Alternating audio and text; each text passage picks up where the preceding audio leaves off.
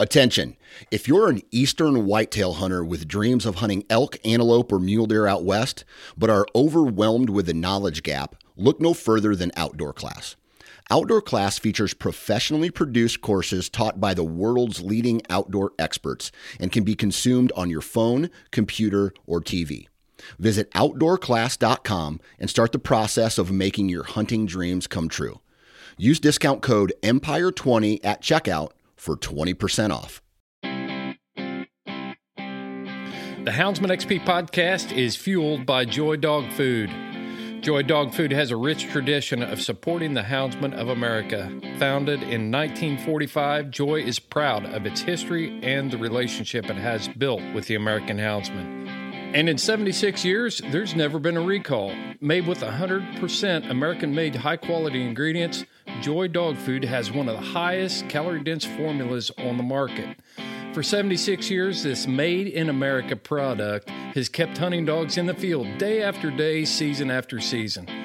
And when we say made in America, Joy has a long track record of fighting for American freedoms by being on the front lines against the animal rights movement and their extremist tactics. Joy will fuel your hounds and fight for your freedoms, fueled by Joy.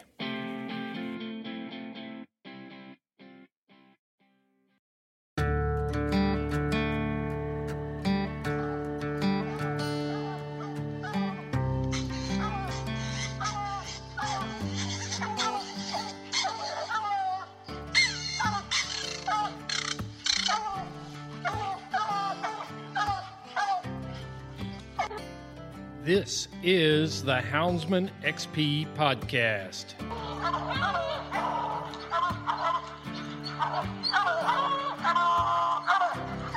Good dog, get that bear. Get that bear in here.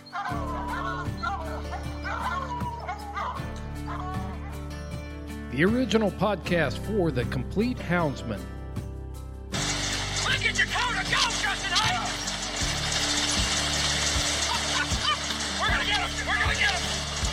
The podcast that represents our lifestyle of extreme performance. Get up him. Get him. Yeah, good boy. Good Ranger. Uniting houndsmen across the globe from east to west, north to south. You know, if you're going to catch a cat or a lion, you know, you have to have teamwork. We take you to the wildest places on earth.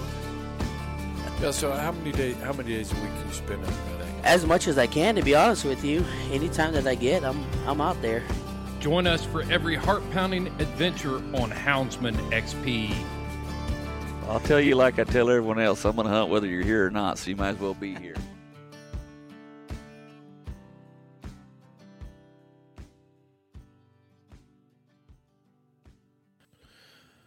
Yeah, this is pretty tough to release this podcast. This last week on February 7th, I got a message, text message that my good friend and um, fellow houndsman Larry Anderson passed.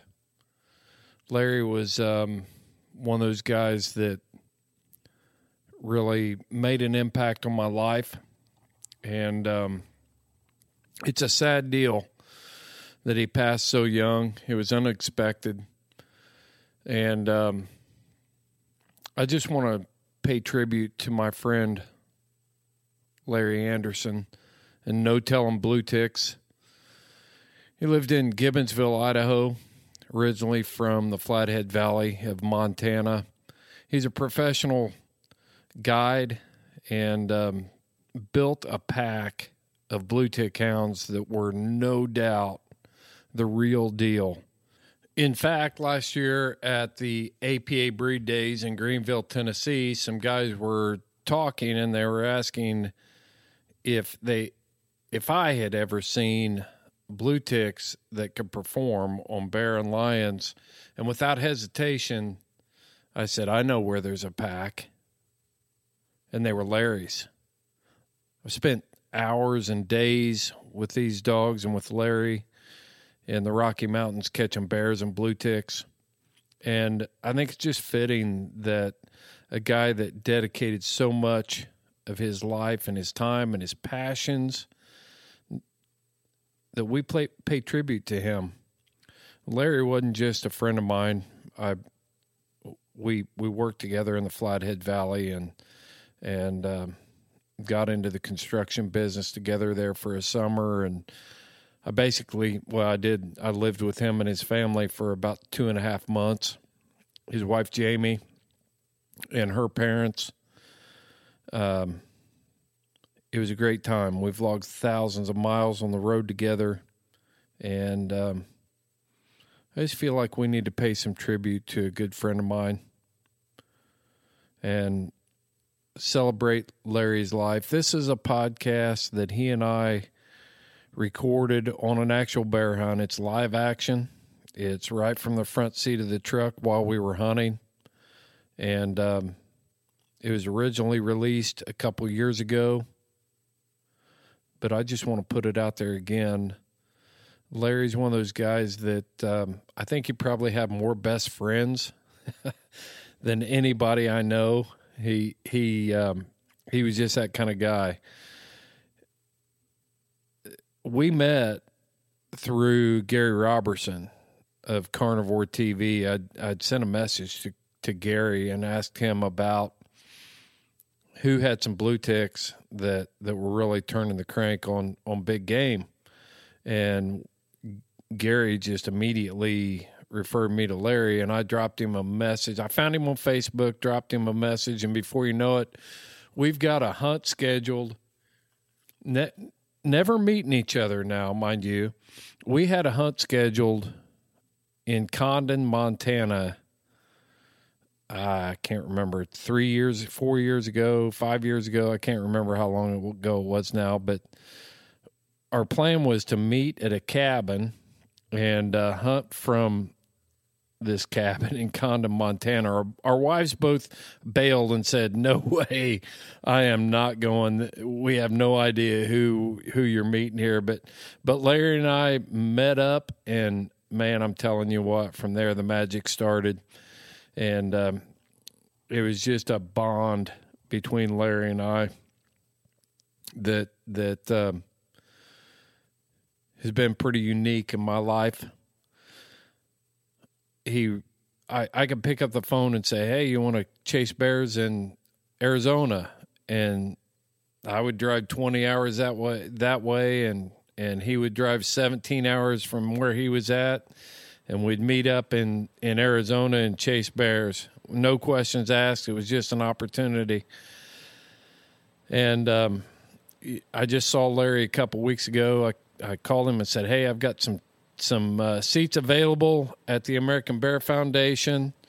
He drove through a blizzard, or at least treacherous winter road conditions. I'm not going to say a blizzard. That's over dramatizing it. But he did drive through treacherous road dis- conditions to get to Cody and um, to spend some time with me. I got to see him a couple weeks ago.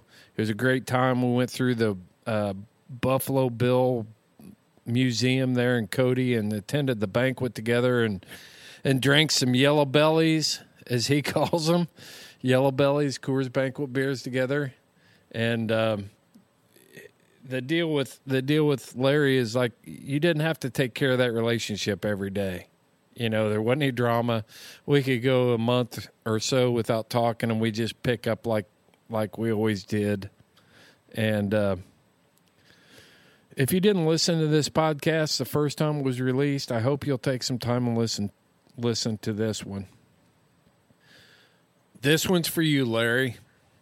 Until we meet again, buddy. We'll keep them in the woods down here, keep them tuned up. You scout that hunting ground on the other side for us.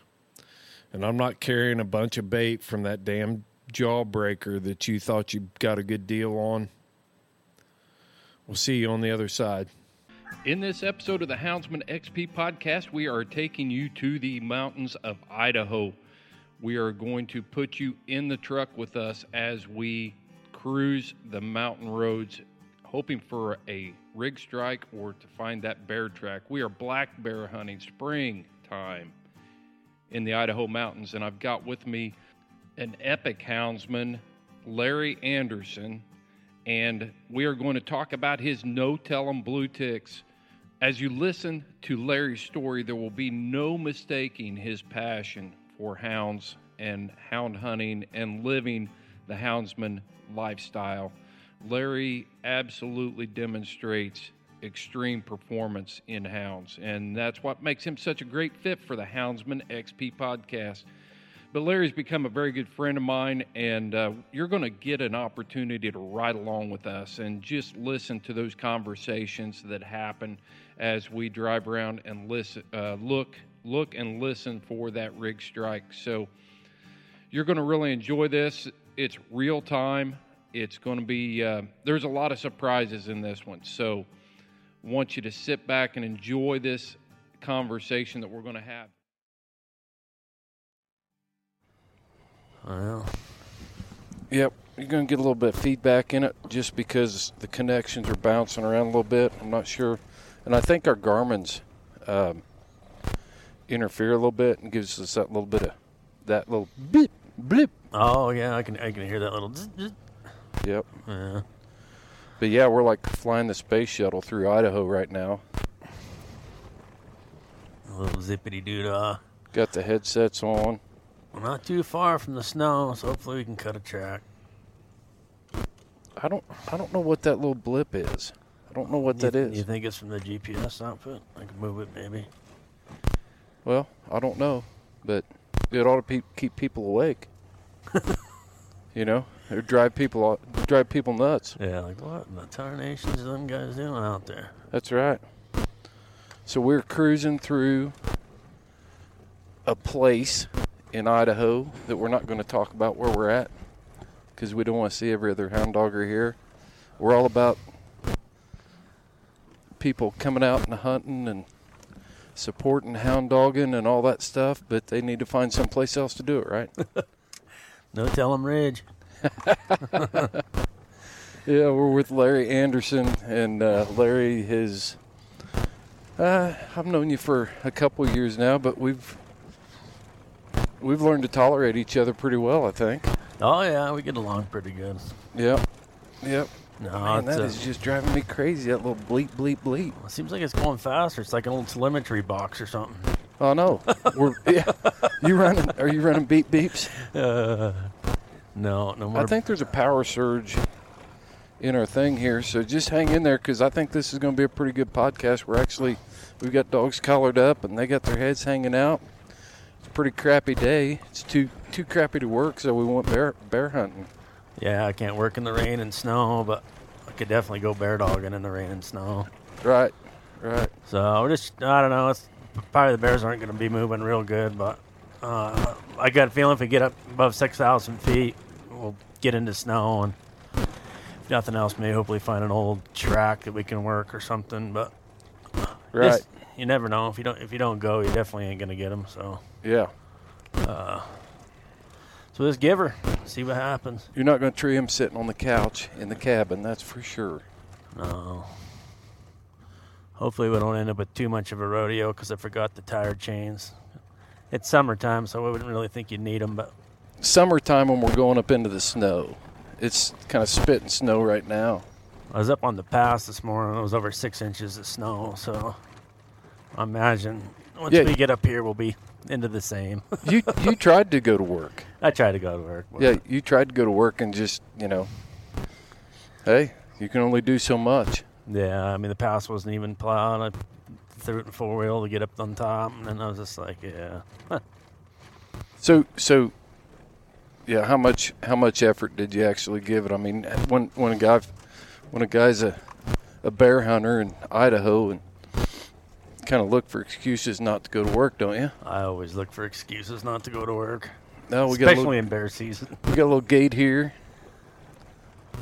Yeah, Let me well, jump. Let me jump out and get this. Sing my song while I'm getting this gate. Uh,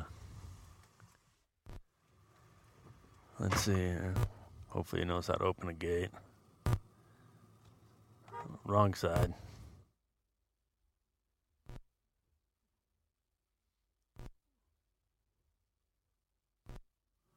Yeah, he's got her going now. Like a real cowboy opening a fence.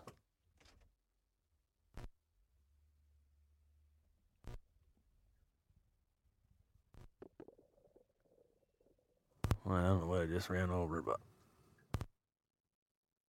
hopefully nothing important.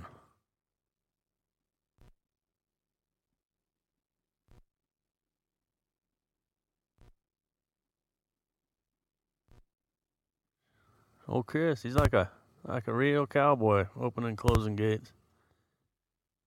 Look at him go.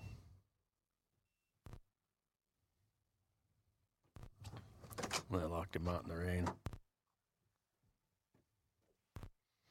Man, Chris, you're like a like a real cowboy. I'm just not riding in the middle. We need. Uh, if I was riding in the middle, I'd be like the real cowboy. that way, you don't have to get the gate. Yeah. Man, I don't know what that. I don't know what that bleeping is. Let me let me let me unhook just here here just a second.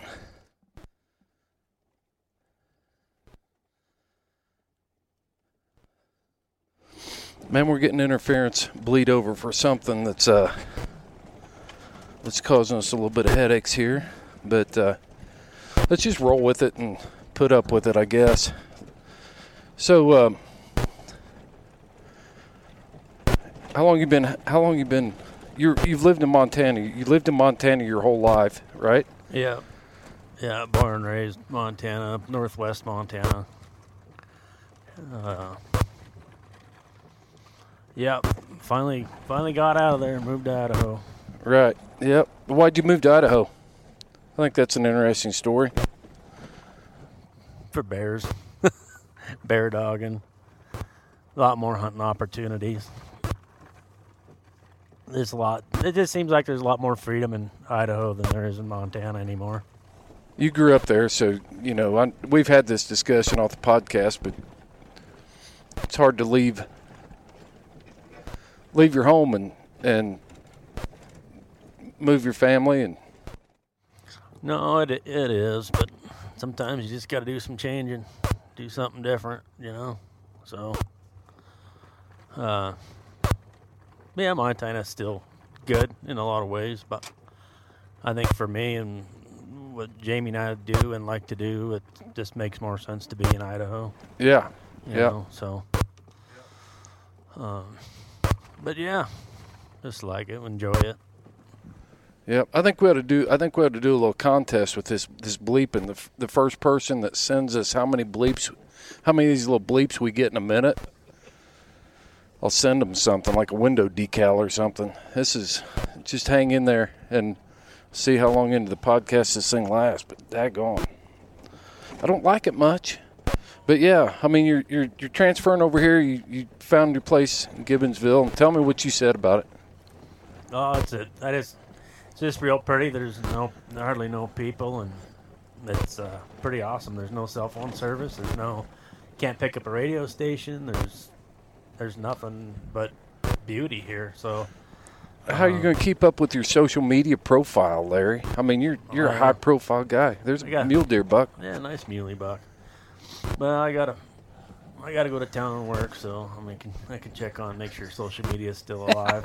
uh, it's actually nice. I mean, it, you get home and relax and just sit on the porch and eat your New York steak and listen to the crick roll and and You uh, didn't just say New York steak, did you? yeah. Sometimes it's hard to find a ribeye around here. Yeah. Yeah, You got to do what you got to do. yeah sometimes you got to take seconds, you know. Yeah. But uh, no, it's just it's just peaceful. I mean, I just I finally found like a place I can really call home. You know, like That's what you said that stuck with me. Is I found some place I could call home. yeah, no, it's uh, it's wicked pretty. It reminds me a lot of the little town I grew up in, Olney, Montana, about 20 miles north of Whitefish, and it's beautiful up there too. And you get you know big old timber and get a lot of snow in the winter, and That's where we broke Gary Crow. that's where we broke Gary Crow. Yep. We told that story in a previous podcast about breaking Gary Crow. But uh, Yeah, that was a wild ride. Yep. Yeah, man, that's a crazy day. Anyway, I mean, it was just freaking. The the ice was so bad when you guys brought the. I was on the epic trash race, recovering dogs, and uh, on foot, and, and uh, thought, well, heck, I'm just gonna walk on down to the trucks, and then I hear the side by sides coming with tracks on them on that. It was like a, f- a hockey rink coming down that thing. Yeah, You guys are fishtailing coming down the ice. The weather the weather sucked in Swan this year. Yeah, I know. It was uh, rain and freeze and rain and freeze and icy. And lack of snow and no lack of wolves. It made it just it made it a pretty dang tough hunt. Like uh, just pretty rugged, but that's how it goes. It's cat Yeah. hunting. That's just how the. I mean, especially cat hunting. You're kind of in the. You know, it's all about weather. And then it's you know, when the wolves are wicked, wicked thick, you can't. You can't really just road and hope for the best because the amount of wolves in that country is unlike probably anywhere else in the world. I mean, they're uh, unbelievable thick. Yeah, I mean it was, uh, and so this trail we're on right now is making my butthole pucker up pretty good. it's barely a two-track road, and it's only probably a three or four hundred foot drop off the off the driver's side. I've got one hand on the door handle right now. Well, it's, it's basically you were just driving across the rock slide. Yeah, basically that's that that's what we are doing is driving across the face of a rock slide right here, which the rock is good because it gives us pretty good traction. You know, it's As long as the rocks don't slip. yeah. Oh, yeah. There you go. There you go. I, I want to see you do that that 32 point turn right there on the face of that rock slide. I'll I'll get out up here and watch you do it, and, Yeah. and let me get those two plots out there too. Yeah, that probably ain't gonna happen.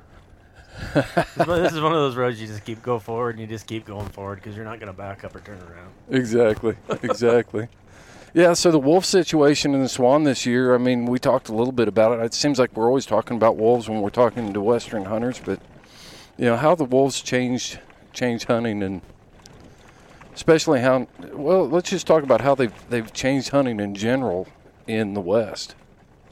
Oh yeah, it's, I mean, like in northwest Montana, it used to be pretty much the best of the West. I mean, we had more mountain lions and and bobcat and elk all over and deer and I mean the whitetail deer was unbelievable. I mean, giant, giant whitetails. I mean, stuff like you see that comes out of you know Ohio and Illinois and all that kind of country. But they're all Indiana, don't leave Indiana out. they're all, yeah they're all Yeah. public land deer. I mean, just Right, I mean, absolute giants. I mean, if you go, if you're ever in Kalispell, go to the Sportsman Ski Haus and see the bucks they got mounted. I mean, those, those deer were not uncommon.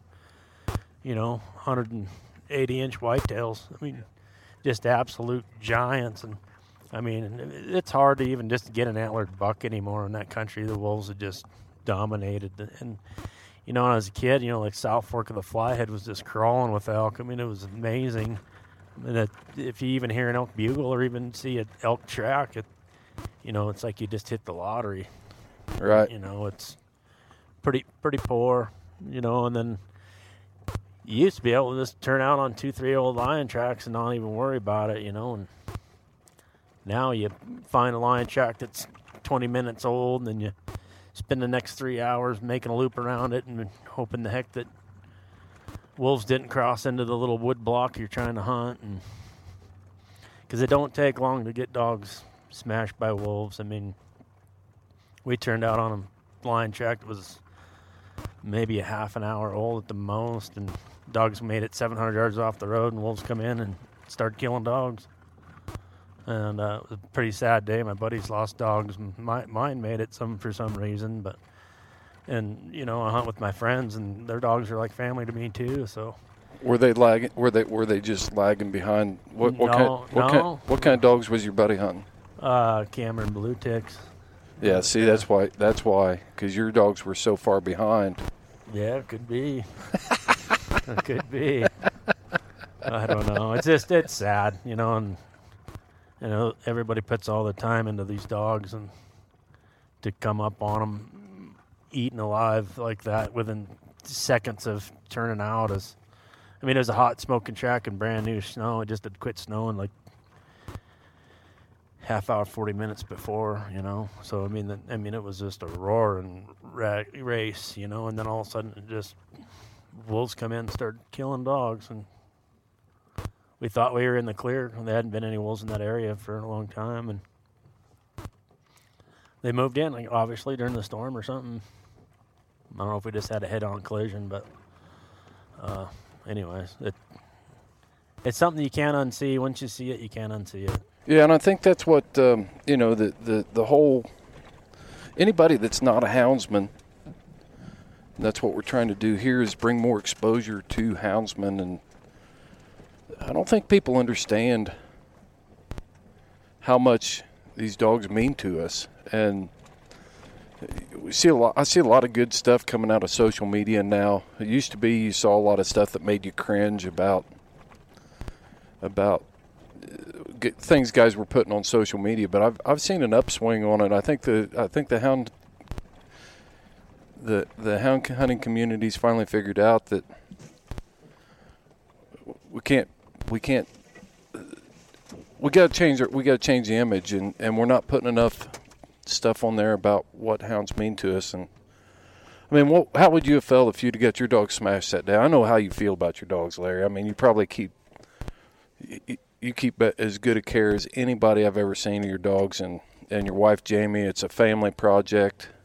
How would you have felt if you'd have got dogs smashed that day? Oh, I'd have been devastated. I was devastated just my friends losing dogs, you know. Yeah, I mean, like I said, we hunt together and we're all friends, and uh, you see those do- same dogs growing up, doing better. So yeah, it's uh, pretty rugged. Yep, yep. We're in the snow now, so we're going to be finding a bear track here. But Oh, uh, still, it's snowing pretty good, but hopefully, hopefully there's a bear on the move someplace, so we Mhm. can either rig one or find a track and a cold trail and get one up and rolling, maybe, or who knows.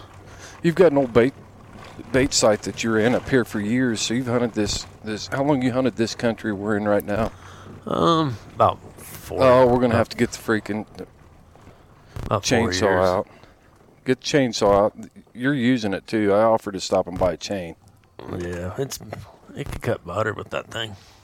Maybe it's pretty. uh I think it hit some rocks last time or something. Yeah. It doesn't take long, man. You touch a rock with a chainsaw and it's over. Yeah, no, it don't, All right, it let's don't get- sharpen them. Let's get this thing. Listen to our beeps. Listen to our interference beeps. We'll be right back.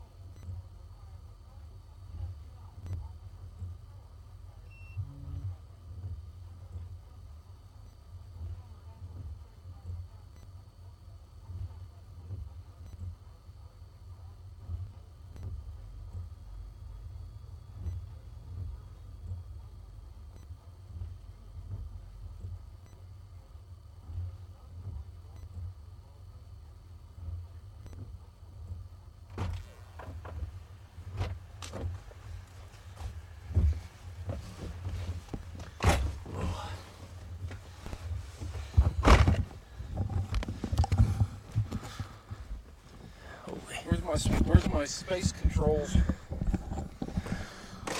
We have liftoff, Houston. Holy, temperatures are dropping 34 degrees, 9 o'clock. Yep. All right, we're back on the move.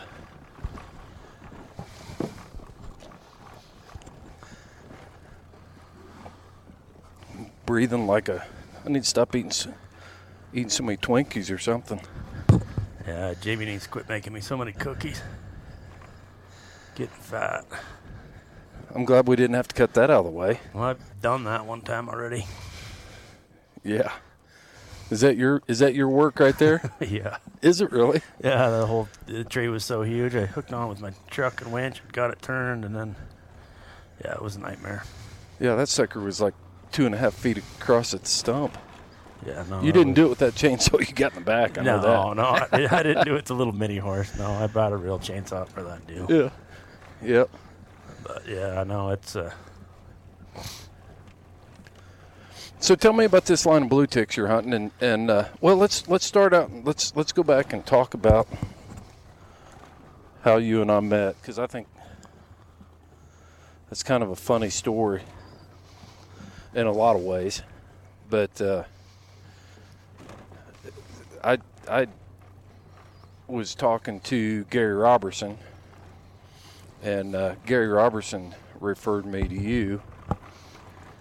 That was what two and a half, three, almost three years ago yeah, now, yeah. Probably like started talking. ago. Yeah, and just talking blue ticks and and uh, talking hounds, and and then before you know it, we're never met each other, and and set up this hunt in the Swan Valley at this cabin that I found on VRBO. And we invited our wives to go. Remember? yeah. They're like, hell no, I'm not going. I don't. I've never met these. How do you know they're not gonna? He's not gonna murder you up in the mountains. Just met some guy on social media. We're gonna meet in the middle of nowhere where nobody's gonna know if something Yeah. happens. yeah, yeah. And they're like, no way. Our wives were a lot. They were smart. We're like, oh, it's a hound dogger. I'm going. Yeah, a good opportunity here. yeah, it's like uh, Lord hates a coward. Let's That's right. That's let's right. just give her Yeah. whatever's gonna happen is gonna happen. But no, it was a Well, you brought backup with you, and and you brought Scotty, Scotty Parker, Scotty Too Hottie. yeah. Scotty's he's a good kid, man. He's a lot of fun to be around and hunt. He's he uh, he took the hounds and hound hunting like ducks to water. He, He hadn't been hound. He hadn't been hound hunting that long. How long? Four or five years. Yeah, four or five years. Like he's always kind of wanted to go, but nobody ever take him. And then I told him, I said, "Oh, I'm going lion hunting. I'm going to leave at two in the morning, and if you're here at 2:01, you're going to miss the boat." And he was there probably 15 minutes early, and he goes, "But you really left me?" I said, "Yep." I said, "If I if I set a time, it's a time, and I just go." Yeah. So, and, but no, he's he's been a force. He uh, he definitely definitely is into it and loves to go and loves to watch the dogs. He don't ever care to shoot anything or harvest anything. And he, and he's he's a hard charger too. I mean, Oh, he'll a- break trail. He'll Yeah, he'll. I mean, he'll do whatever you need him to do. And uh, Yeah. you don't need to drive. Hey, you really don't. We can move that. Oh, I can drive around. Oh hell, Larry! I got th- I got another. Three, Don't freaking drive around that son of a gun. I got three inches. No, you don't. Get your ass back. We'll be winching this son of a bitch off this freaking mountain. Yeah, we might be anyway. Son of a bitch. I'm gonna have to edit that part out. Uh, hang on. We'll be right back.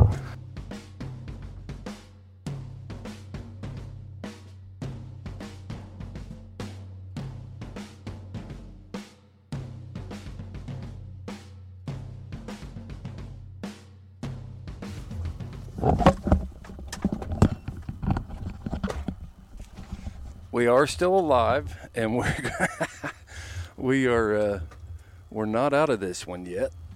So this is what is exciting about hunting with Larry Anderson.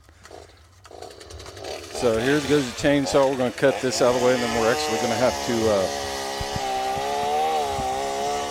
we're going to have to winch the front of the truck back up on the road. So it's real greasy up here. Oh, here, here's this, here's this epic battle with this with the Stihl MS-21 with a sloppy, dull chain.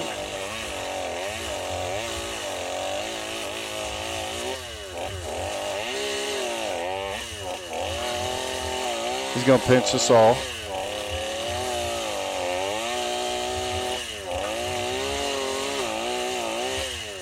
Oh heck yeah. Move that saw back and forth. It cuts better when you're, you know, doing the cross-cut chainsaw. Oh, he's got her. All right. So let me get off here and give him a hand.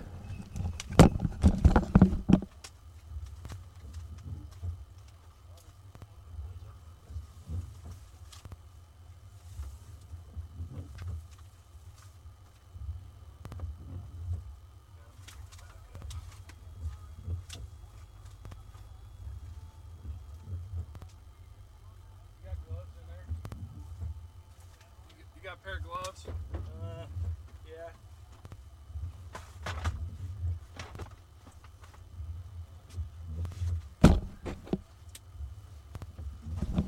So now we're going to out of here, putting on the gloves, and uh,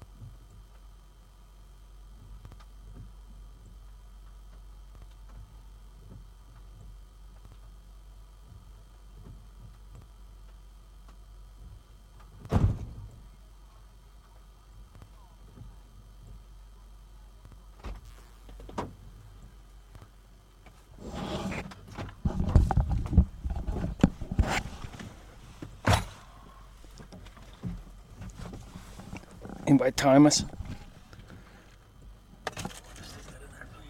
Yep. Well, you're trying to give me the whole Western experience right there. Oh, yeah, hang out with me. You're gonna get a Western experience. I promise. That that wasn't bad. Not as, Oh. that was that was just another day in the life. There's a, there's a reason they put airbags in these truck. There's a reason why they put seatbelts in them too.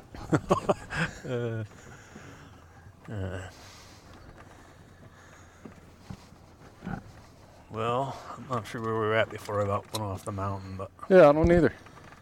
But uh, we were talking about Scotty, you know, pulling his weight, and and uh, that's important when you you're hunting in conditions like. And this is really pretty mild. I mean, it's not, it's treacherous, but I mean, it's not.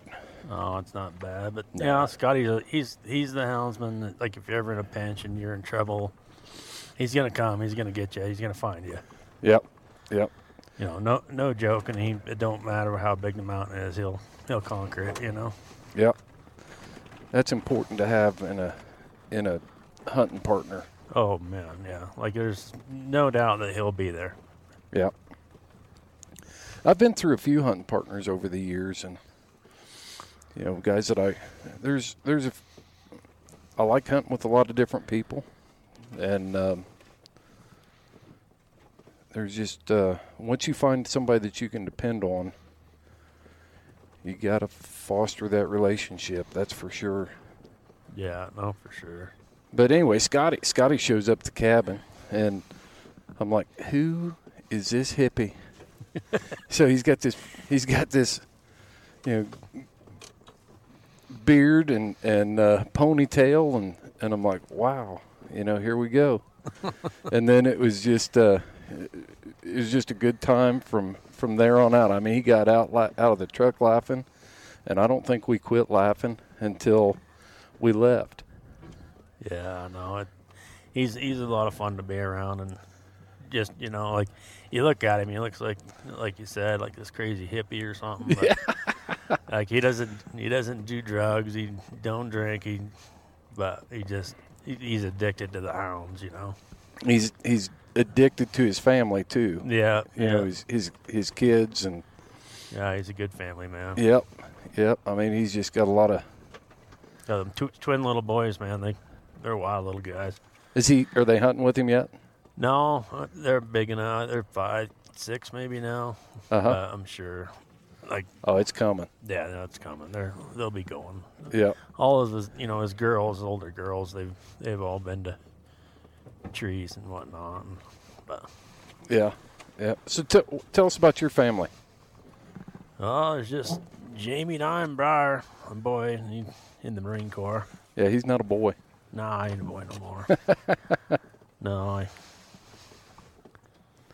I got to, I got served with some of those mountain bred Marines, and uh, it they got a different energy to them as far as uh, the way they approach things and, and do things, and you can depend on them. They there's nothing that they they can't do, and that's what I love about this Western culture is it's you guys are remote, and you know just like that right there. That's a what we just did, winching the truck out.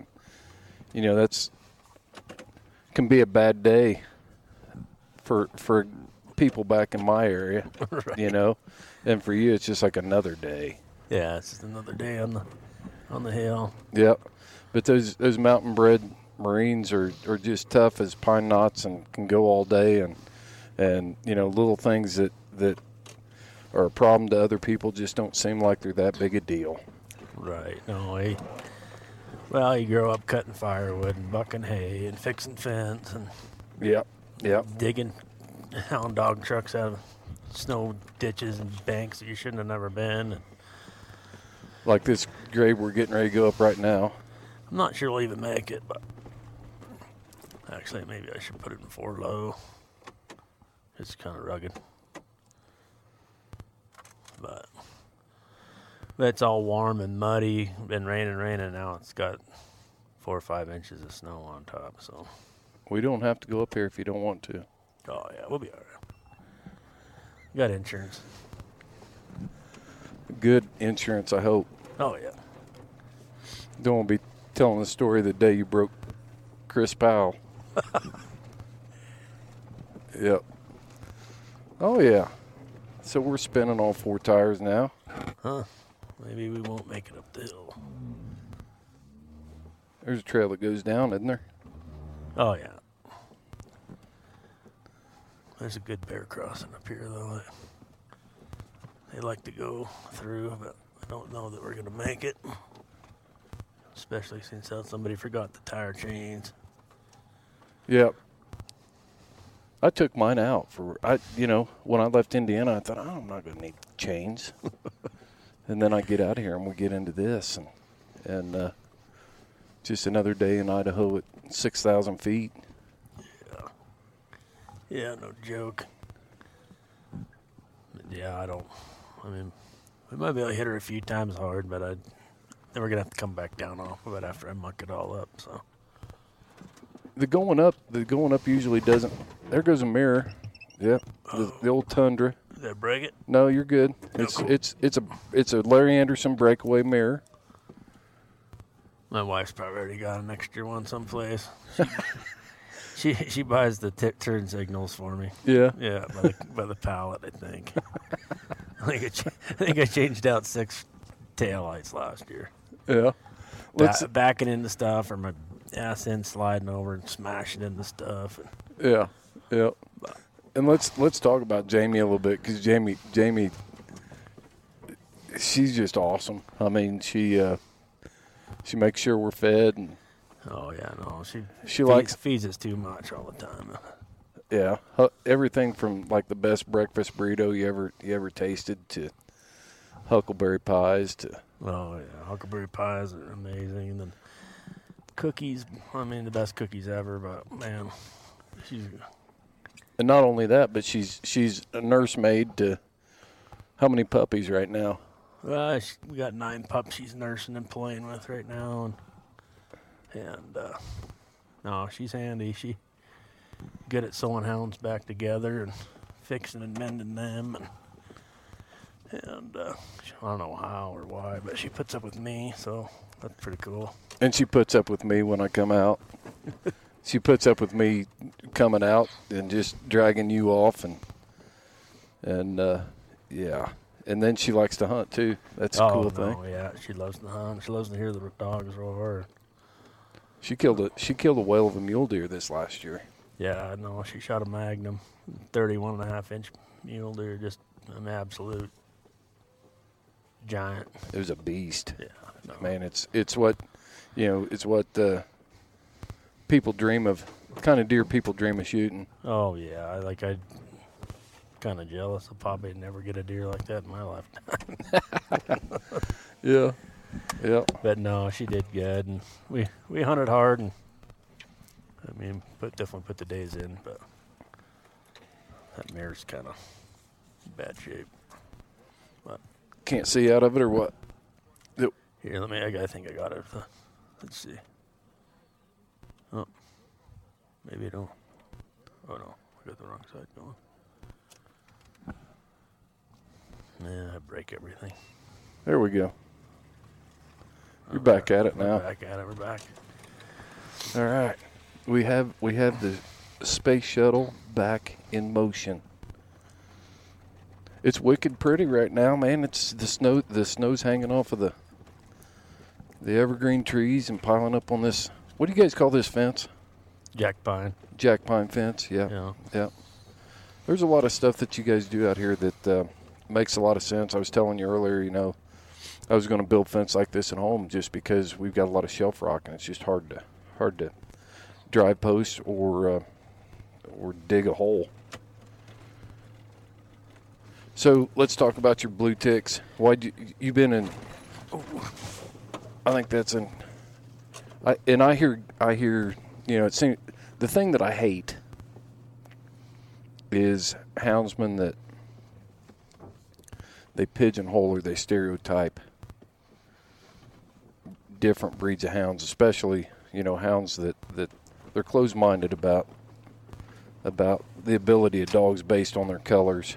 And I've seen your blue ticks in action several times, and anybody that says blue ticks can't can't catch game haven't hunted with with the blue ticks you're hunting. So, what kind of uh, tell us a little bit about them, Larry? How you got started in blue ticks and Well, I mean, I, I always just thought they were pretty, you know, a long time ago, but um, I just heard about uh, Dennis Upson in northern Wisconsin. He runs uh, Old Vaughn and Smoky River Dogs, and he put 40 years of his life into making bear and bobcat dogs, and so he got got a couple and tried them out, and man, they worked good, and and what do uh, you like about them?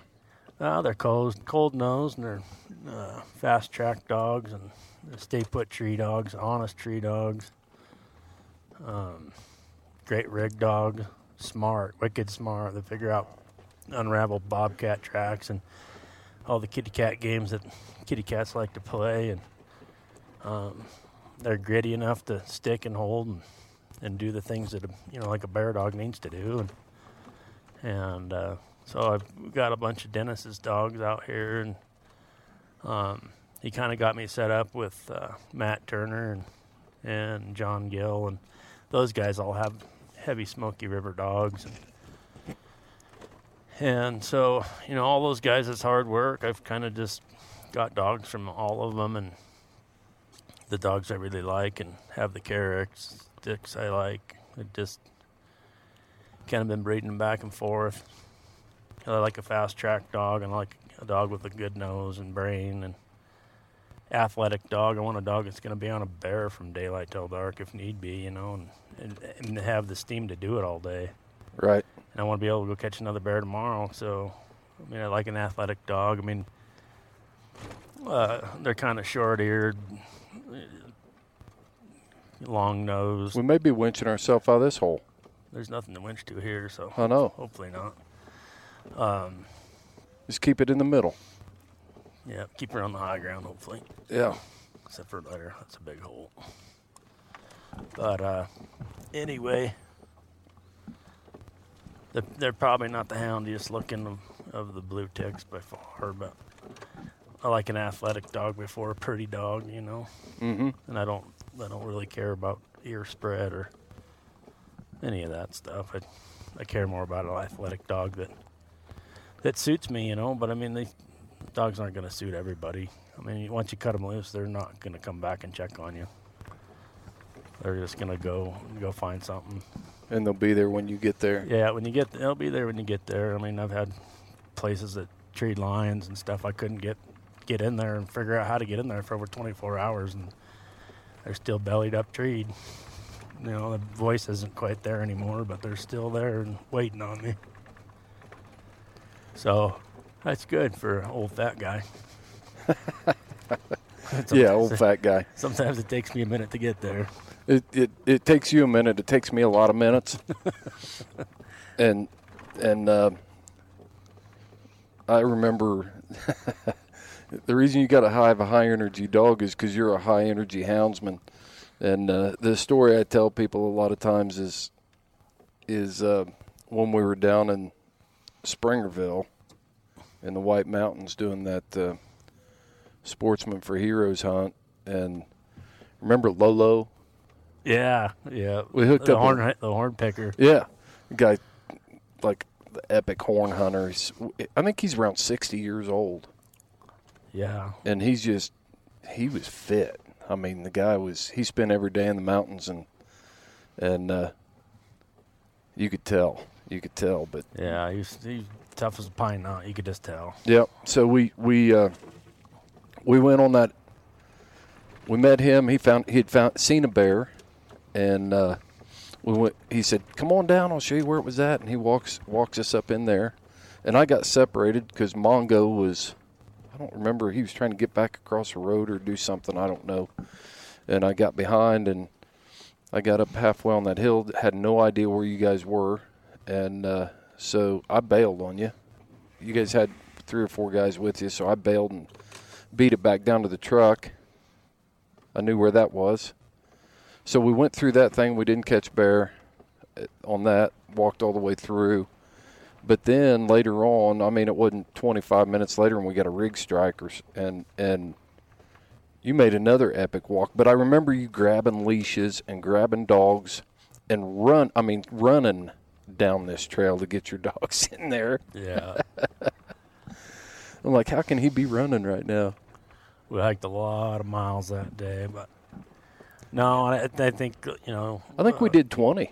I think you did 20 that day. I probably did. I probably did 12 to 15 on foot, but you did you did a full 20 yeah, at least. hiking in between canyons and stuff where you can't get road, you know, between roads and trying to get into raspberry patches and get into bears that aren't getting rigged from the road and you kind of deal, you know. And but um, but yeah, I know I I am kind of hardwired and uh, I think my dogs definitely feed off me quite a bit because I I'm kind of I don't know excitable, I guess. Oh, you got to be. So You, you got to be, and that's the thing. I like hunting with guys that are energetic, and uh, you know, you get some. You start hunting with a guy, you can feed off of that. You know, yeah. it's important to have positive attitudes and and that no quit attitude when you're out here doing this stuff. If you get somebody that's whining and and dragging around and and uh, stuff like that, it just kind of takes it takes the wind out of everything. Yeah, no, it does. I mean, that's we're out in rough, rough mountains and rough weather, and you know, you just got to have the passion and want it, and be out here. And if you're having a good time, then everybody else will have a good time. If you're kind of sore about being in the slippery, crappy snow, then it just kind of feeds off everybody, you know. So, Yeah. Yep. Yep. Um, it is pretty much a whiteout. You can see maybe 150 yards. I know it's crazy. It's Yeah, crazy. It's socked in I'm, big time. I'm thinking the Bears are probably socked in too. Yeah, they're probably hunkered in, sleeping in the snowstorm.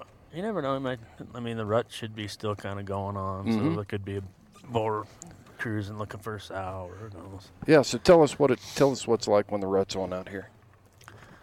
Yeah, that you, know, you just get a lot of bears moving, coming and going, and you'll get some bigger bears that come in, you know, from wherever they come in from, you know, the back country or maybe even out of state. It's hard to say, but you'll have your regular bears and regular bears and regular bears, and then all of a sudden it's like, whoa, look at this big joker. You know, where did he come from? You know, it's kind of it's kind of like the lions. You get a female that comes into heat. It's amazing. Like overnight, there's like you've been hunting the same area over and over and over and over, and there's no big toms, and then get a female or two that's, and then boom, like overnight, there they are. Like, where'd you come from? Like, Mm-hmm. there's there's not a road we haven't chopped up in the last month, and there has been no sign of you. You know, now you're here, so. Yeah. And I think, I mean, I think that's how it works with most, you know. You see all these herds of elk, 50, 60 head, and all these little raghorns, and then as soon as the cows start coming into estrus, all next thing you know, there's a couple mega bulls. Where'd they come from, you know? Yeah. Where, where, where they've been hiding at the whole time. But, Right. Right. but no, it it gets to be fun, and it's kind of interesting because you you know you could have a bait and you bait and bait, and you got all these boars and stuff coming and going all the time, and then the elk calves start dropping and the fawns start dropping. And I don't care what I'm feeding; they just just walk away and start eating fawns. I mean, they'll come back and they'll drop a scat and little elk hooves or deer hooves in it, and there's something about them, the proteins or whatever. They'll, I mean, whatever, any kind of candy or meat scraps or whatever. They just they just go out and look for fawns and calves to kill. Yep. I think it's a biological cycle. They know what they need at different times. Yeah, it's got to be something like that. Cause Yeah. I, I mean, I've tried to feed them as best I could feed them to keep them, hold them tight, and when that that time comes, they just go. And we've seen a few fawns, and we've seen I've seen antelope fawns, and saw an elk cow yesterday with a with a calf, and whitetails with does standing out with sunken inside, so you know that they just dropped a fawn somewhere. So it's probably getting right there. Yeah, no, there's a lot of a lot of fawns and calves getting born right now. There's a pile of them. I seen a couple wobbly calves this morning.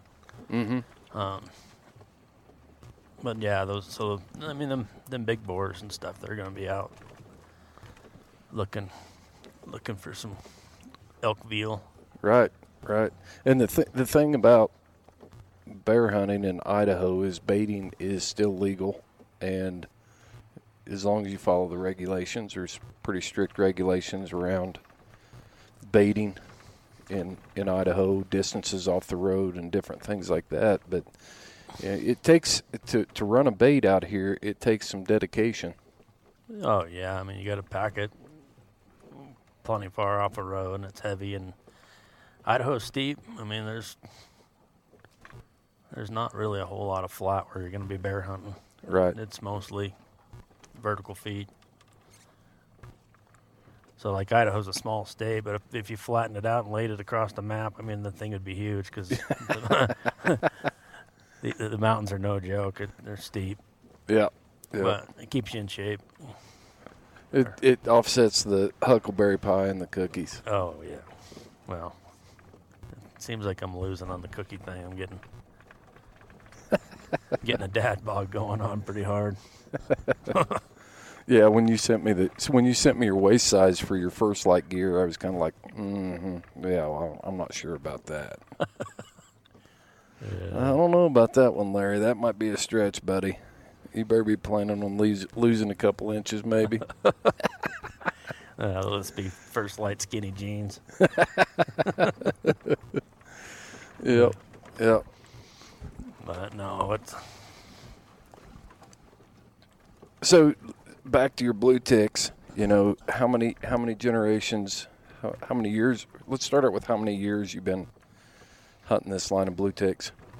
I think Jamie and I have had these dogs, this line, for about 16 years now.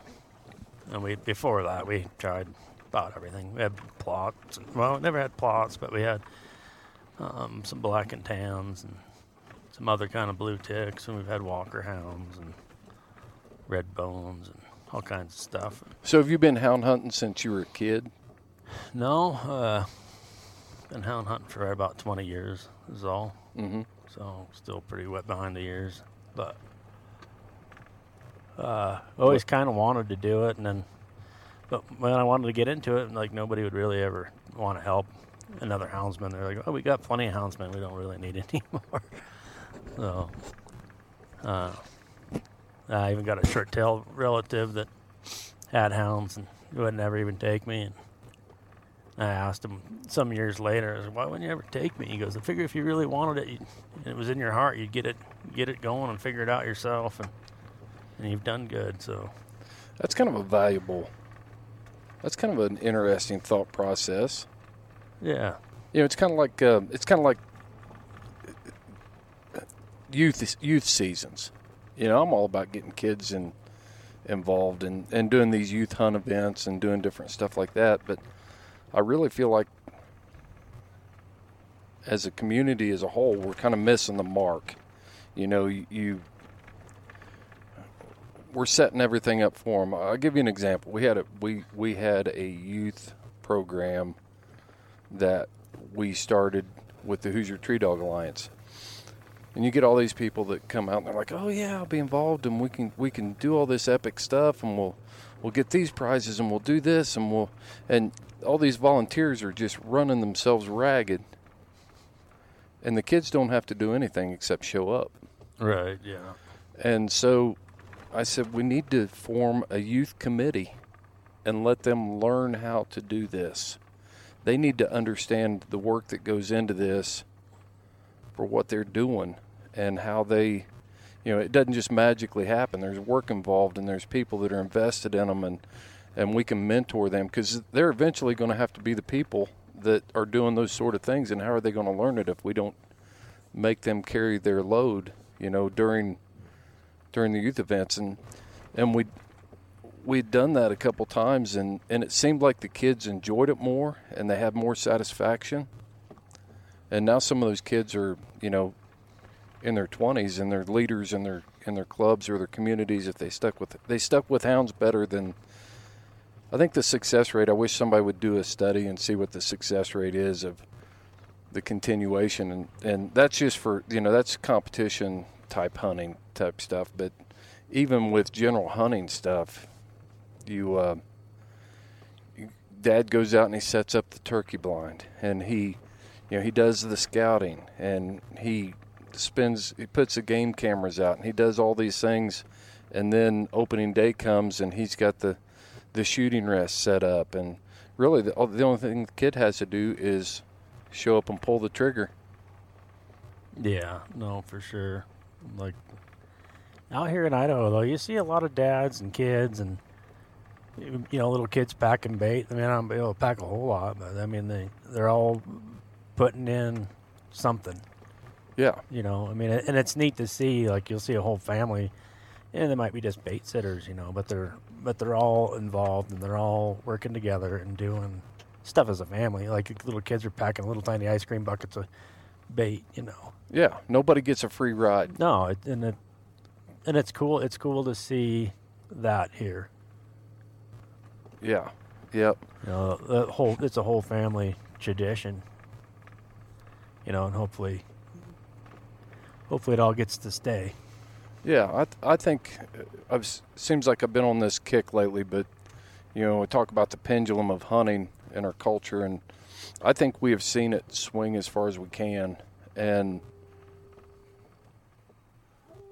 oh, we get us a little strike, maybe A little bump. I a wonder. little bump. I don't see a track. Who was that, Jack? That was Jack. He's pretty, pretty legit usually. I'm surprised he outstruck my Plott. oh, he's striking on deer tracks, Larry. No, I didn't see any deer tracks. I'm just kidding. He could be. Maybe just let me know he's still there. I don't know. Oh, we hit this switchback. He might catch it a different different angle. Yeah, I'm not sure how the thermals are working in this snow. Yeah, and of course I left my the trick you taught me, the wind checker. I left it left it in my bino harness, which is back in my truck, of course, because we were in a rush. You show up, you show up at six thirty, running around. I see you pulling the driveway and you're running around the truck. And I was like, "Did you get rained out?" Heck yeah, man! Let's go We'll light them up. Uh, yeah, if I'm not working, I'm going to be in the woods, no matter how crappy the woods are. If it's Yeah. raining, raining, snowing, sleeting, I don't care. I mean, if you don't go, you don't get them. That's just how it is, you know. Right. Probably Right. odds are probably slim about getting anything up and rolling today, but it's way slim if I just sit at the house. Yep. Yep. So I got lots of days to sit at the house. W- There's only one guarantee. One guarantee in hunting, and being a houndsman is you're not going to catch game sitting on the couch. Hundred percent. No, not unless you have one heck of a nice piece of property. Just open the kennel door and and uh, watch your Garmin. Right. Yeah. I'll just watch this. I'll watch lonesome. I'll watch this this series of Lonesome Dove until my dogs get treed. Yeah. Some of the hounds I've owned, you could. You, I think you could run through the whole. You could run through the whole series and you'd never have to get up. Yeah, I've, I've had a few of those. Yep. I think we all have at some point. but- Yep. How many uh, how many generations have, have you and Jamie uh, how many generations of pups have you guys bred? Tell us a little bit about the the no tell 'em no tell 'em breeding method here. Well, we're just I don't know how many generations, but there's been quite a quite a lot, I guess. Jamie could tell you. She- I mean, Jamie could tell you every day, every dog's birthday, and probably about the dang time they were born. Like 706, and that one was 710, and that one was 715, and that one didn't come out until 9 a.m. or whatever. I mean, she I don't know how she remembers it all, but she don't, She- she, she never, didn't- she never forgets a hound birthday. She didn't write it down. No, no, she just got it in her head. No, she don't. Yeah, she don't. She don't have it written down. I mean, we got papers on them all, you know, but I was going to ask you about that here in a second. About but she, uh, no, she just remembers like she's a numbers person. But uh, we just breed family line of dogs, and I like breeding the Upson line into the like the Ellis Blue Gem line, you know, that Matt Turner and and uh, John Gill and them, them guys back east have. They're super fast track dogs, um, but they're there's We a, got a box shaker. man. I wonder which way the wind's coming out of.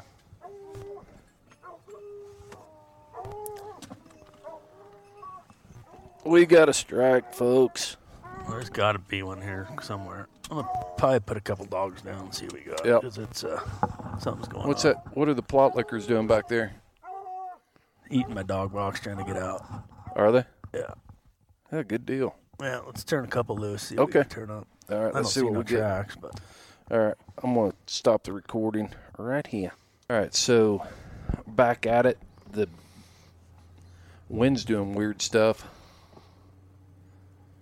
yeah, it's kind of in a box canyon. It's coming up and down and all around, but I'm sure we bumped a bear pretty hard right there or a lion, but It could be. It could be at the bottom of this canyon. The way the no tracks. there it looked like an old snowed in bear track right there, honestly. Right here. I mean, it's snowed way in. Uh, sliding off this hill here. Yeah. Yep. Oh, look at that. I mean, that that looks. Yeah, I mean, it's it's way snowed in, but Yeah, but it's uh, probably wasn't a lot of snow up here yesterday. no, no snow yesterday. It's been snowing all night. Yeah, it's either. I don't know for sure. I think it's a, I think it's a young bear.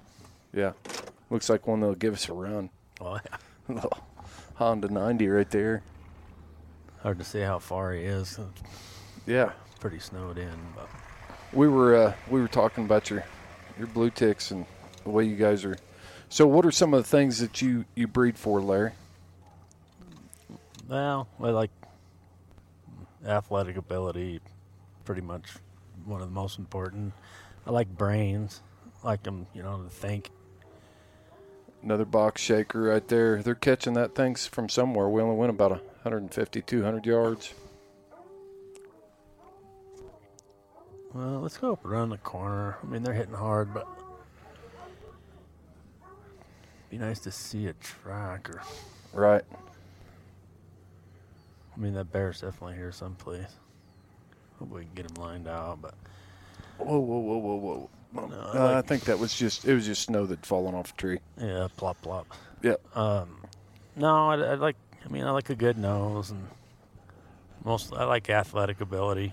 Uh, I mean, I like running bears way more than I like lions. So I kind of breed more t- geared towards rigging dogs, and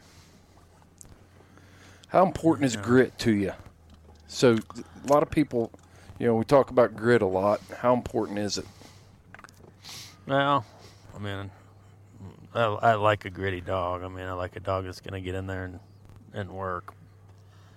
Uh, and I've I've put probably maybe a little more effort into the grit than I probably should have because I'm kind of getting to the point where um, I think I'm just breaking the threshold of the right amount of grit. I mean, it, it's all fun and games, you know, to have a lot of grit and then your dogs are tore up and you know, so I think it's I need to back off on the grit department. I mean, I like grit. I mean, I like I'm a sore loser, I guess. So I like catching what I turn out on. Right.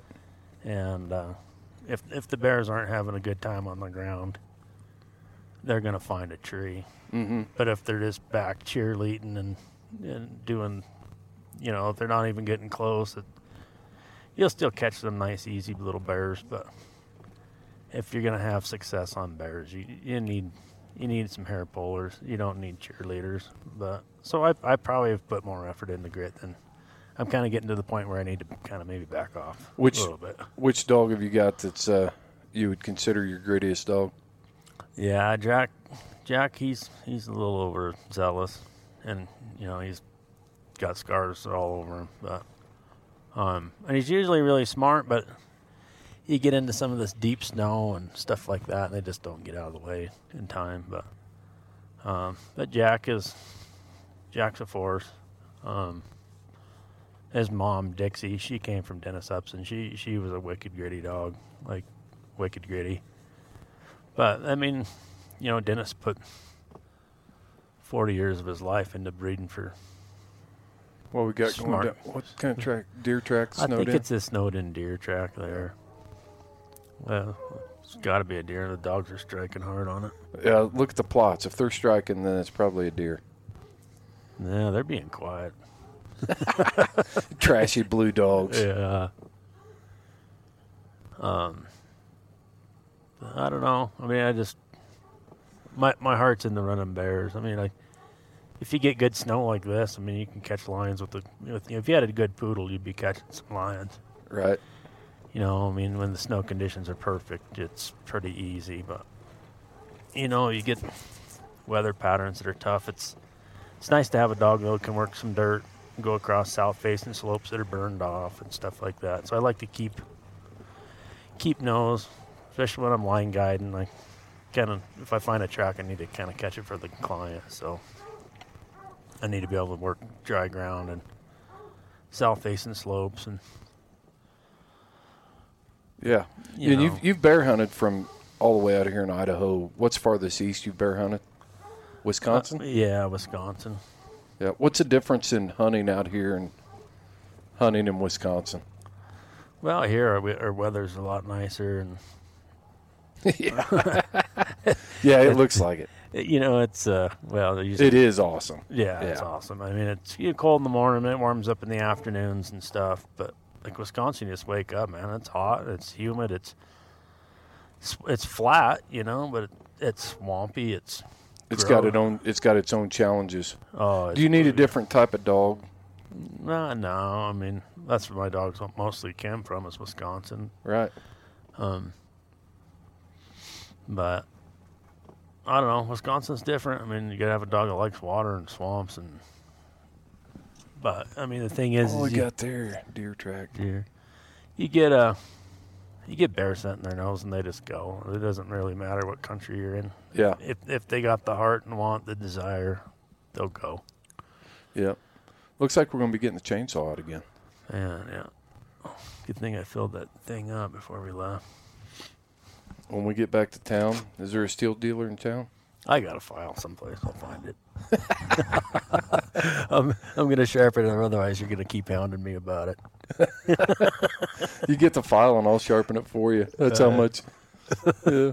This one's a green one, so it might take a minute. Yeah. I'll push the pause.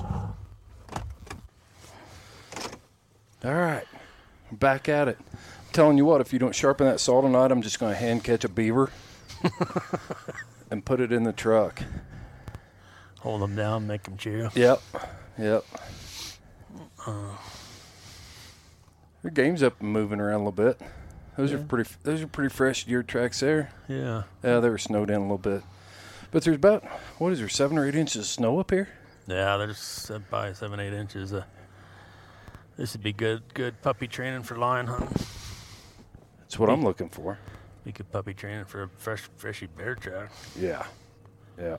So will the bears stay up high in this? I mean, are they going to move low and Yeah, they're just they're just wherever they are right now. I mean, wherever they are is where they are? yeah, I mean, they're not gonna they're not gonna change what they're doing. Just for this little bit of squall, No, I mean they're they're used to. Right? They- Right. right now, they're just living where they're living. The sows are where they're at, and the birds are not far behind them. And I'm gonna imagine they're probably hunkered in somewhere, but it quit snowing, so who knows? Maybe they'll get up and cruise around looking for something to So- eat. I don't know. Something to chew on. Hard to say, but Yeah. but no, I mean, you know, my dogs they they can be a little bit rammy, a little hot. You know, fish if you run bear all summer. The first few lion races in the Speaking of which, fall are pretty interesting. oh, it's a deer track. they can be pretty interesting. They can miss a lot of corners. They want to run fast to the head on the fly. And Yeah, let's talk about that. Let's talk about that adjustment from from you know ramming bears all summer when you have to switch over to lions. What's that like? Yeah, I mean, the first couple trips is just like it's almost embarrassing. Like you don't want to, you, you definitely don't want to take a client out lion hunting, and they're gonna be like, "What in tarnations are these dogs even going to catch anything Yeah. because they they're all wound up tight and they and they want to run and they and they're looking for the action, you know. So the first couple races are always just interesting, you know. They they miss a lot of corners and it takes them ten times long to catch a line as it should. And, uh, How long does it take you to get them dialed back in? just a couple races and then they're like, oh, it's winter time. We're back to gearing down and slowing down and paying attention and you know, and then they just they just file right back into where they were. But the few, the first few is just like I said, it's embarrassing. but it is what it is, you know. I mean, and and they're hot, they're naturally kind of hot dogs. I mean, they they want to run and and and that's kind of how I've kind of been working with the breeding. I, I want a dog that's athletic and wants to run, like really wants to go, you know. Yeah. Yeah. Yeah. And uh, you know, first and foremost, I like catching bears more than I like lions, so I put more effort into the bear aspects than I have the lions. Yeah, yeah.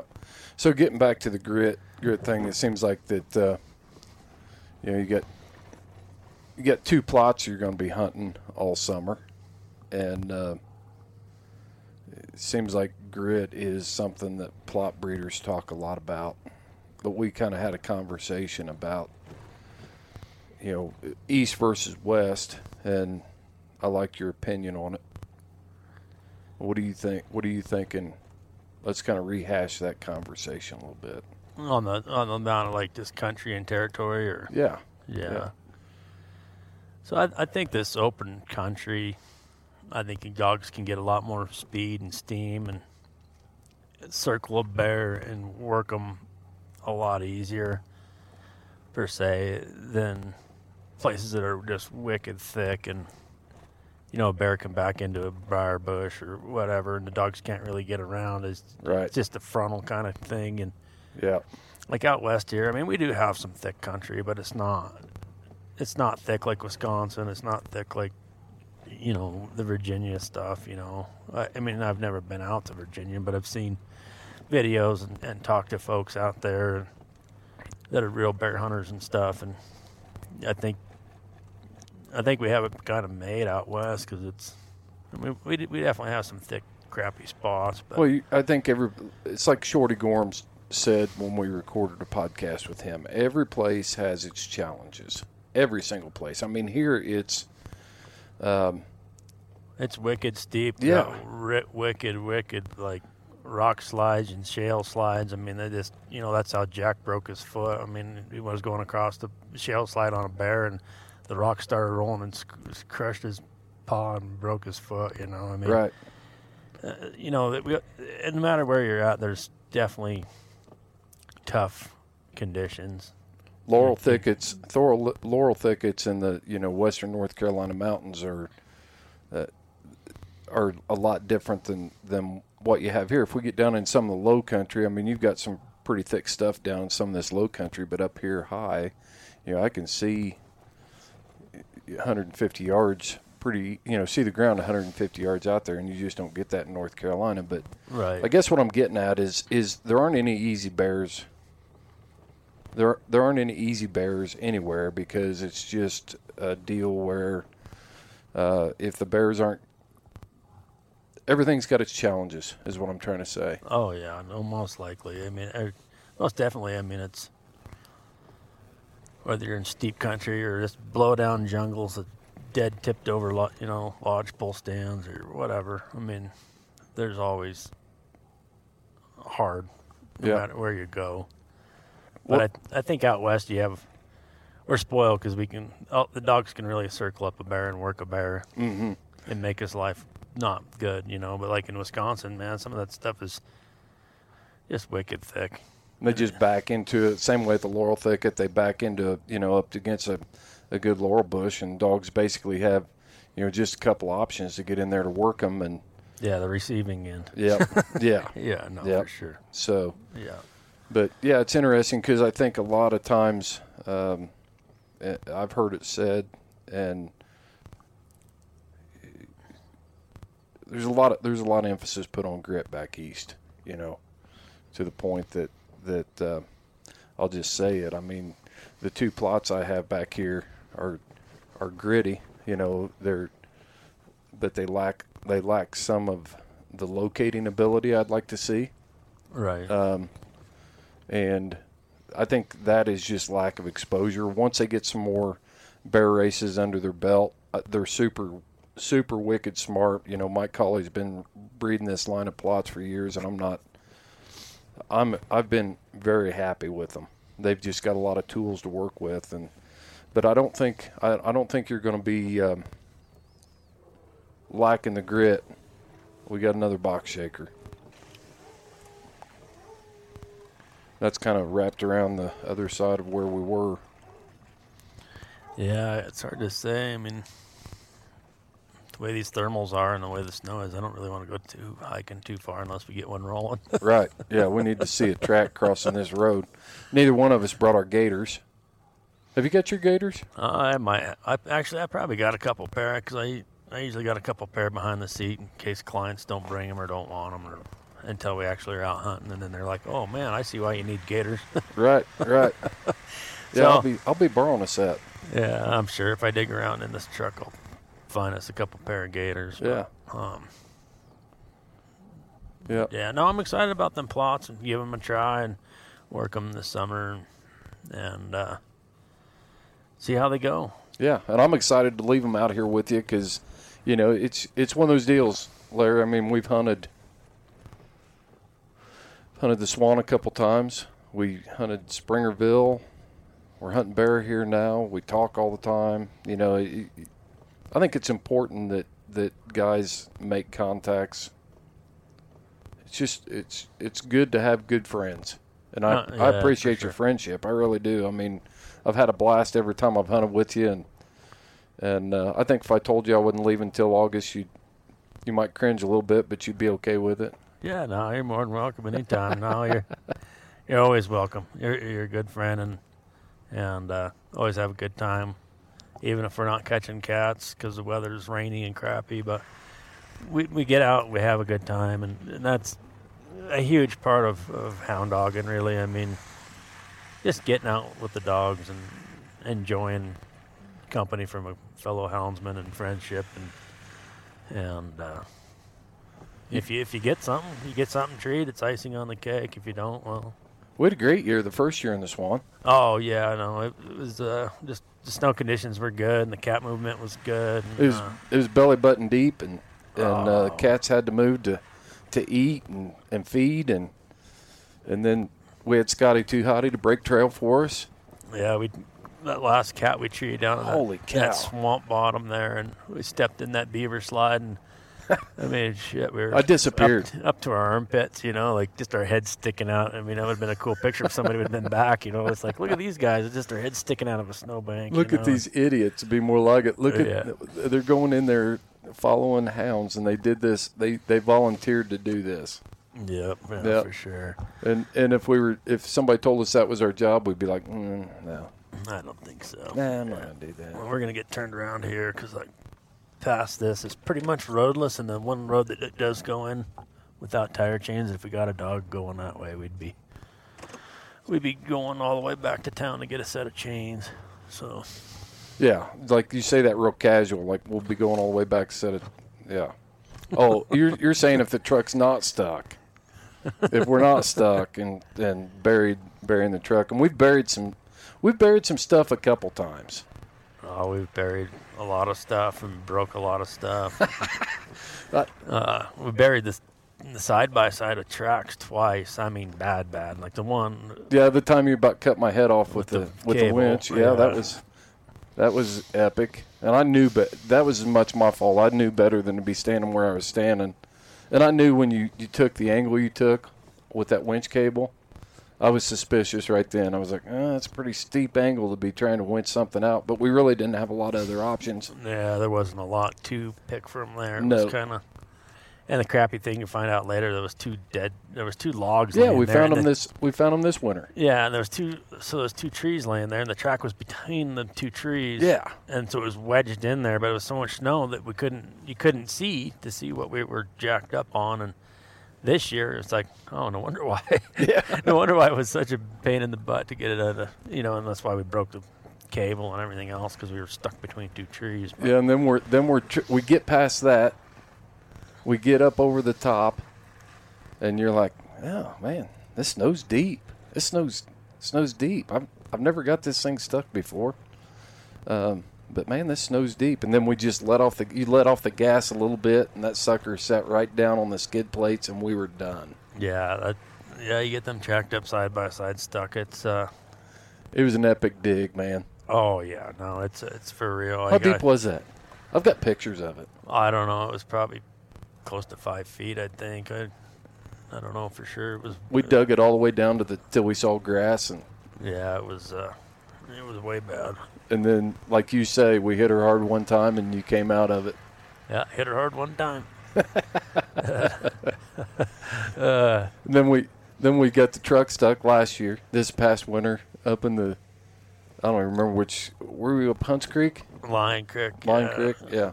It's just hard because it's freezing and thawing and freezing and thawing. You know, 50 some Ah. degrees in the day and then gets rock hard frozen at night. And then you get those layers of crust and the ice underneath. And That's really the only time I've ever seen you seen you mad. When we, when we stuck that truck, it was uh, and I think it was a combination of things. The, the dog's feet were cut up from the couple tracks we did try to run, and the weather wasn't cooperating, and and just some other things going on there, and and uh, slid that truck off the road, and yeah, we slid it off and I centered on that the bank, you know, like the uh, the actual the shoulder. And uh, actually, I, I smashed my oil pan and uh, oh, you did? flashed my yeah it uh, flattened my oil pan a little bit and then it broke the seal and so I didn't realize you did all that. yeah I didn't either so I went to get my oil changed and the guy's like hey uh, you kind of got a shitty leak under your truck your oil pan's leaking pretty bad and I'll change your oil but I don't know how long it's going to stay in there but I, lucky I guess it was cold enough it didn't burn up nothing but uh, but yeah no I got a brand new oil pan and all that good stuff underneath here from that from from that little adventure This goes this goes back to prove my point that I always say, don't buy a used truck from a bear hunter. Any hound dogger, man. Any, I mean, any hound dogger that's hunting. I mean, if if you got Idaho or Montana pinstriping all over your truck, definitely don't want to be buying no truck from no hound guy. yeah, I'll see I'll see a rig on on uh, advertised on the internet, and I'm like, yeah, buddy, I'm staying way way way away from that vehicle right there. Yeah, Dukes of Hazzard. They don't have nothing on a on a bear dogger. That's right. yeah. Well, I'll tell you what. Um, I think uh, I don't know how long we've been recording for, but you got anything you want to tell the hound world? The Houndsman XP podcast is the most listened to podcast. We're the first, the original, and the most listened to, and uh, uh, it kind of started when you when I was in Montana with you the first time. We were, remember we were working on it. We talked Yeah. about it then. Yeah, talking about it then, and no, it's uh, it's way cool the, the Houndsman podcast, and um, where I live, I, there's no cell phone service, there's no internet, there's no, I can't even pick up a country western uh, on the radio. I can't get, and so for me, it's awesome. I just download all the podcasts and then, you know, cook some dinner and listen to podcasts and. You don't even have TV No, right uh, now. Yeah, there's nothing.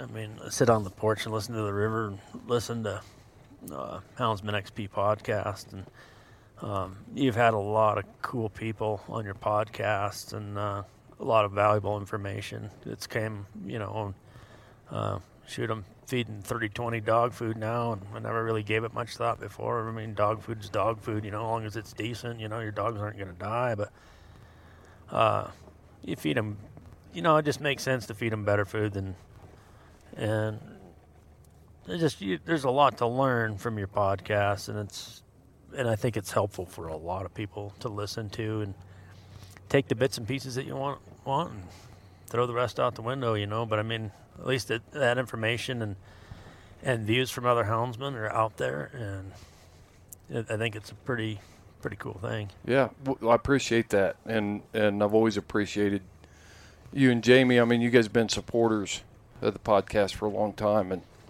and uh, telling people about it from ordering T-shirts to to um, you know your Patreon supporters now, and just I really appreciate all the support and the friendship you've given us. And uh, you know, one thing about I did find a book in your house, and uh, kind of piqued my interest. I found the book called Scent by Richard Syrotuck.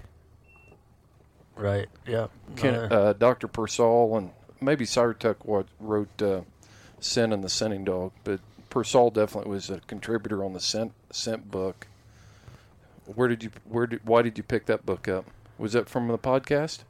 I believe it was. Yeah, I've got quite a few different hound books there. Um, you know, just to read and, and try to learn.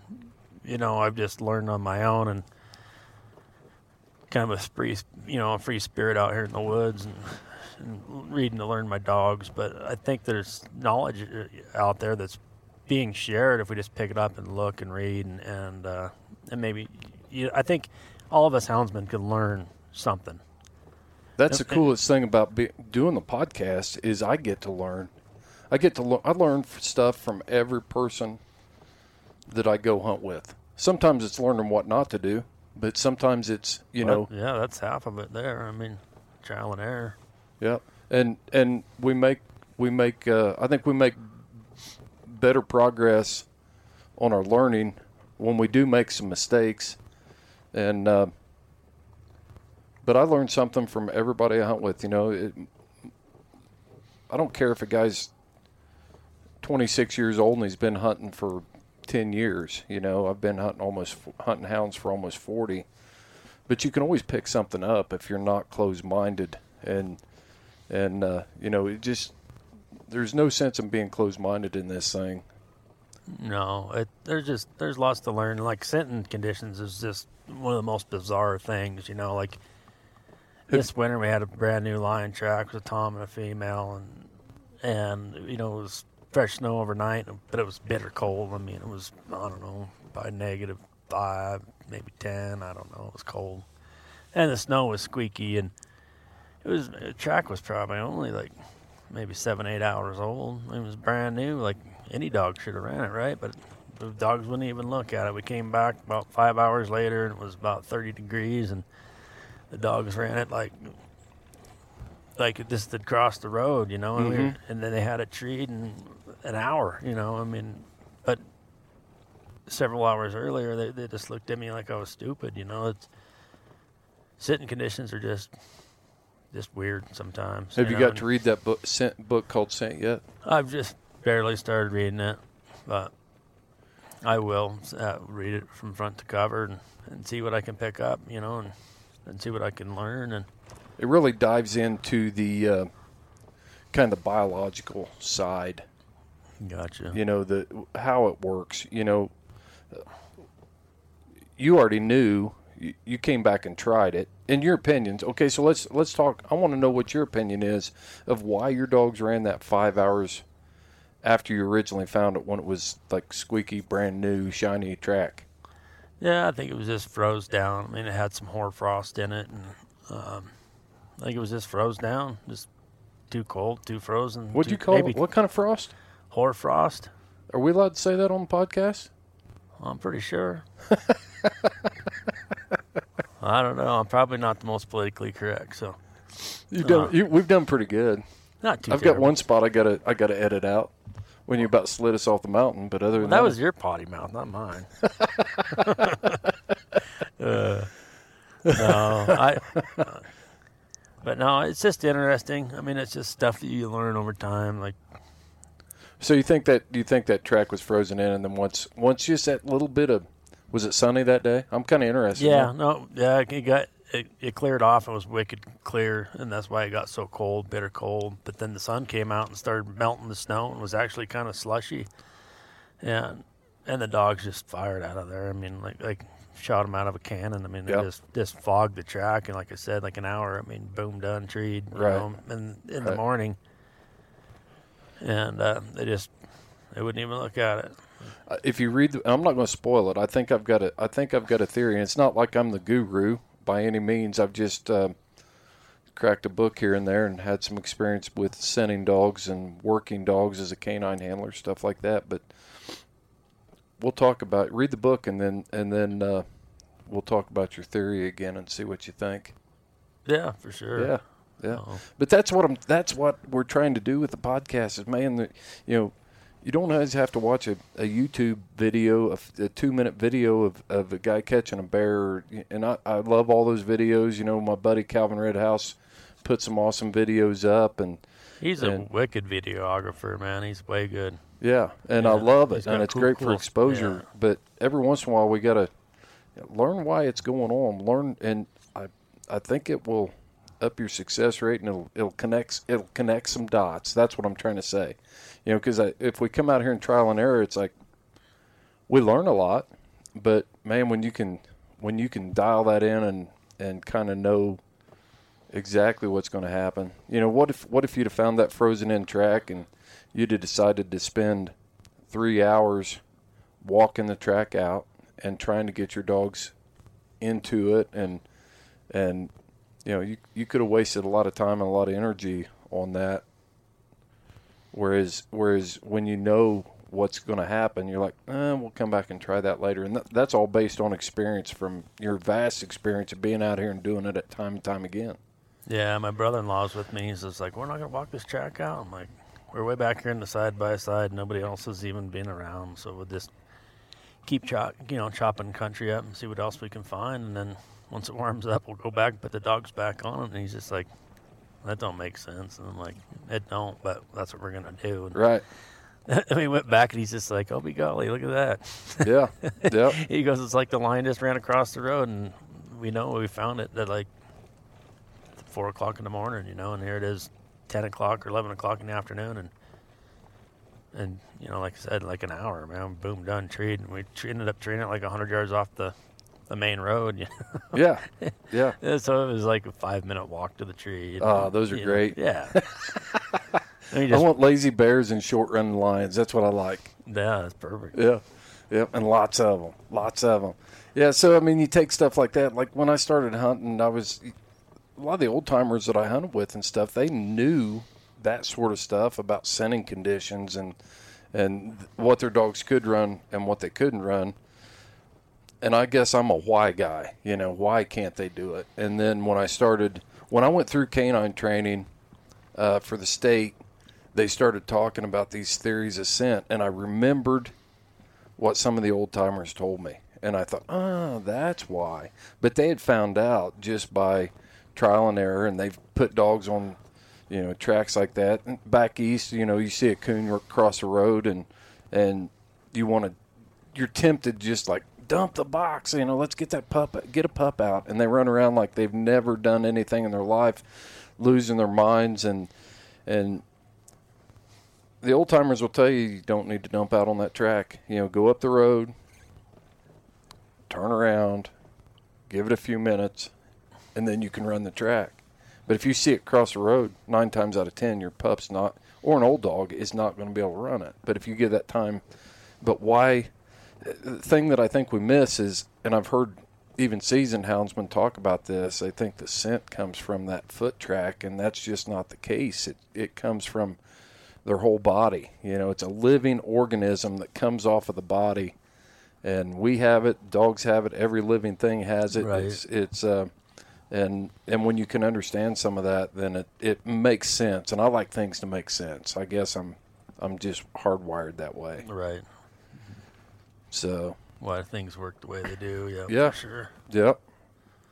Well, hey, I don't know what else we're going to do besides record podcasts, but if we don't find a bear track, Yeah, kind of limited without chains. It's just kind of a monkey mess up here, but so far so good. Other than one almost slide off into the abyss of that tree would have stopped us. So yeah, but I think we still would have been on on our side. Uh, it's all good though. I mean, it is what it is. Yep. Yep. Well, Larry, I'm glad to be out here with you and, and spending some time. We're going to have a good week of, of hunting. I'm glad you ditched work today to come out here and ride around and, and uh, we'll give it we'll, we'll give her our best effort here. Yeah, no, we'll just keep bouncing around and just see what we can turn up. I mean, nothing else to do besides hunt. Yep. Yep. ha- wouldn't have it any other way anyway. So We could do something like put new metal on your building. that sounds like work. I like this better too. I like this better too. There'll, there'll be better days to do some metal work Yeah, I hear you. than when it's snowing and raining and stuff dripping off the roof and, and all that. So Right, right. Well, Larry, if we get up here and the Plott lickers decide to hit a bear track, it's hard telling what you're gonna get. You're gonna have fun hunting these two dogs.